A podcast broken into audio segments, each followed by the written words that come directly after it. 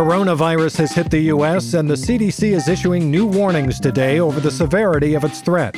It could literally be anywhere at any time, and you won't know until it's too late. Jesus fucking Christ! Hear why everything will probably be fine.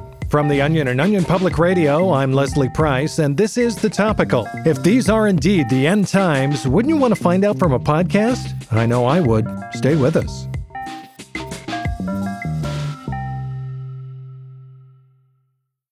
This episode is brought to you by Shopify. Whether you're selling a little or a lot, Shopify helps you do your thing, however you cha-ching. From the launch your online shop stage, all the way to the we just hit a million orders stage. No matter what stage you're in, Shopify's there to help you grow. Sign up for a $1 per month trial period at shopify.com slash special offer, all lowercase. That's shopify.com slash special offer.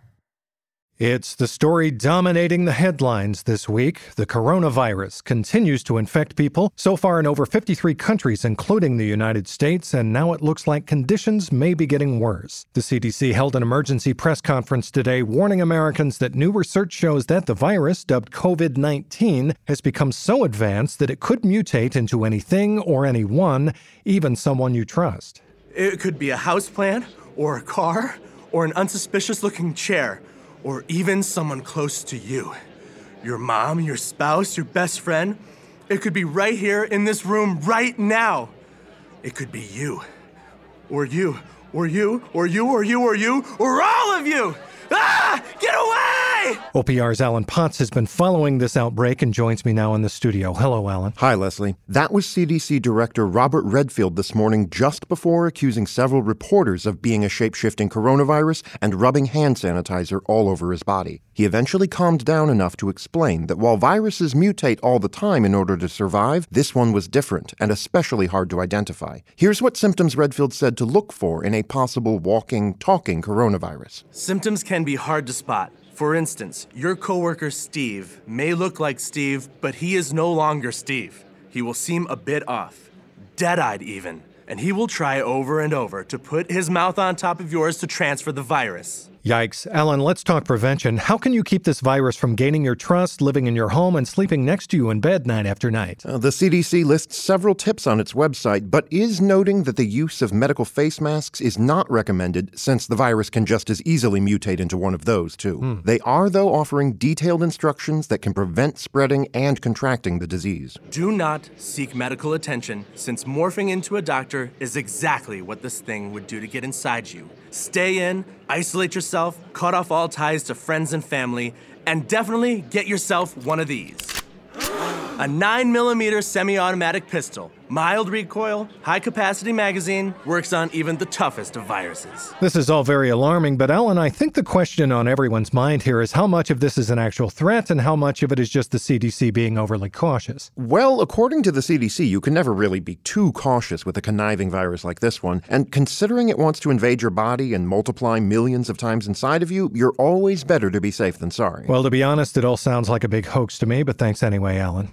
Oh, Alan, it looks like you've got a little something on the side of your mouth there. Oh? Yeah. Here, let me get it for you. Hey, Alan, sorry I'm late. You wouldn't believe the traffic. What the?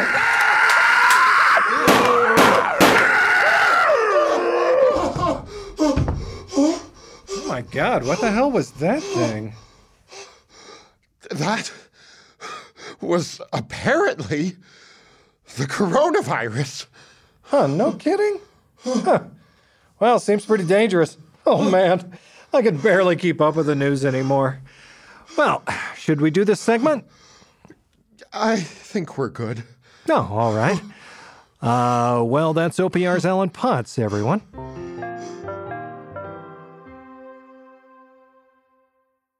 Next up, a strange story out of Minneapolis. Earlier this morning, three roommates living on the north side confirmed that their fat fourth roommate was traveling all the way to Tennessee just to fuck some girl. OPR correspondent Jenna Resnick joins us from Minneapolis. Hi, Leslie. Jenna, help us out here because I can't figure this one out. Well, you're not alone. Early this morning, Minneapolis resident Michael Paulson surprised his roommates while they were eating breakfast by informing them he was on the way to the bus station, where he was apparently preparing to board a Greyhound just to go pork some chick he barely knows. Which is strange because normally you don't need to go to a bus station to do that. Exactly. And his roommates were confused at first as well. I spoke with one. His name is Nathan, and here's how he learned about it. Yeah, so we both work at Guitar Center, and Mikey was like, hey man, can you cover two of my shifts? I'm like, two, dude? Two shifts? What's going on? And he said he was taking a week to head down to Tennessee of fucking C, of all places and asked us if we could feed his lizard while he was gone. At first, he wouldn't tell us what he was up to, you know, playing coy and shit, but we got it out of him. And what they got out of him was. Was in fact what they had suspected that their fat roommate Mikey had met a girl online named Lindsay or something. They couldn't really remember, but the two posted a lot in the same Reddit forum, which led them to start exchanging emails a few months ago and talk about getting an Airbnb in Memphis. Hmm. Now, he's hauling his fat ass halfway across the country to visit her, which his roommates confirmed is an insane thing to do just to hit it. He said they both want to check out the barbecue scene and some kind of bluegrass festival or music shit happening, but come on, dude.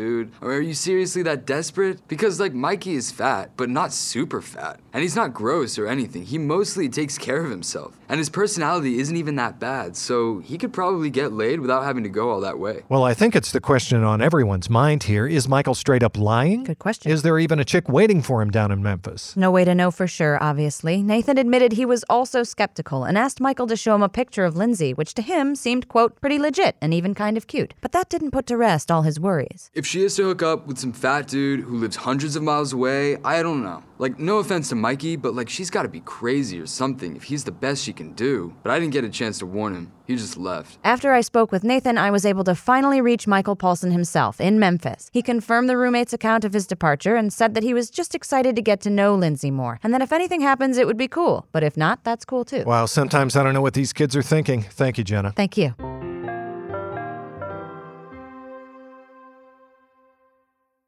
Do you ever wonder how celebrities order food? Like, is Sarah Paulson a Diet Coke or a regular Coke girlie? Some peasant Coke? No. Or how does Sofia Vergara order a pizza? No, nothing. No tomatoes. I cannot eat tomatoes. tomatoes? Yes. Are you cool with mushrooms? Not really. Okay. If these are the details you need, and I know you do, I have the podcast for you. I'm Jesse Tyler Ferguson, and on my podcast, Dinners on Me, I take some notable friends of mine out to dinners in Los Angeles and New York City. Listen wherever you get your podcasts. That thing was delicious. Part of what's most beautiful about life is just how much there is in this world that we don't know. Well, I'm about to make it a little bit uglier. Here's what else you need to know today. U.S. government officials confirmed today that the state of Nebraska is missing and has been missing for the past three years. Efforts are underway to locate the Cornhusker state, but officials leading the search effort aren't confident it can be found at this point. The TSA has announced that beginning this month, they will be phasing out the use of all glue sniffing dogs. The Security Administration praised the dog's ability to locate and identify adhesives, but said the decision was necessary because, quote, they were just getting way too fucked up at work. And big news for amusement park lovers Hellmann's has announced they'll be opening a new theme park this summer that is set to feature the world's longest lazy Mayo River. Hmm, sounds relaxing. Well, that's it for the topical today. I'm Leslie Price. Join us tomorrow for the incredible story of a real life Harry Potter, a young boy who was discovered dead inside an English family's closet. Oh man, I love those books. That and more tomorrow on the topical.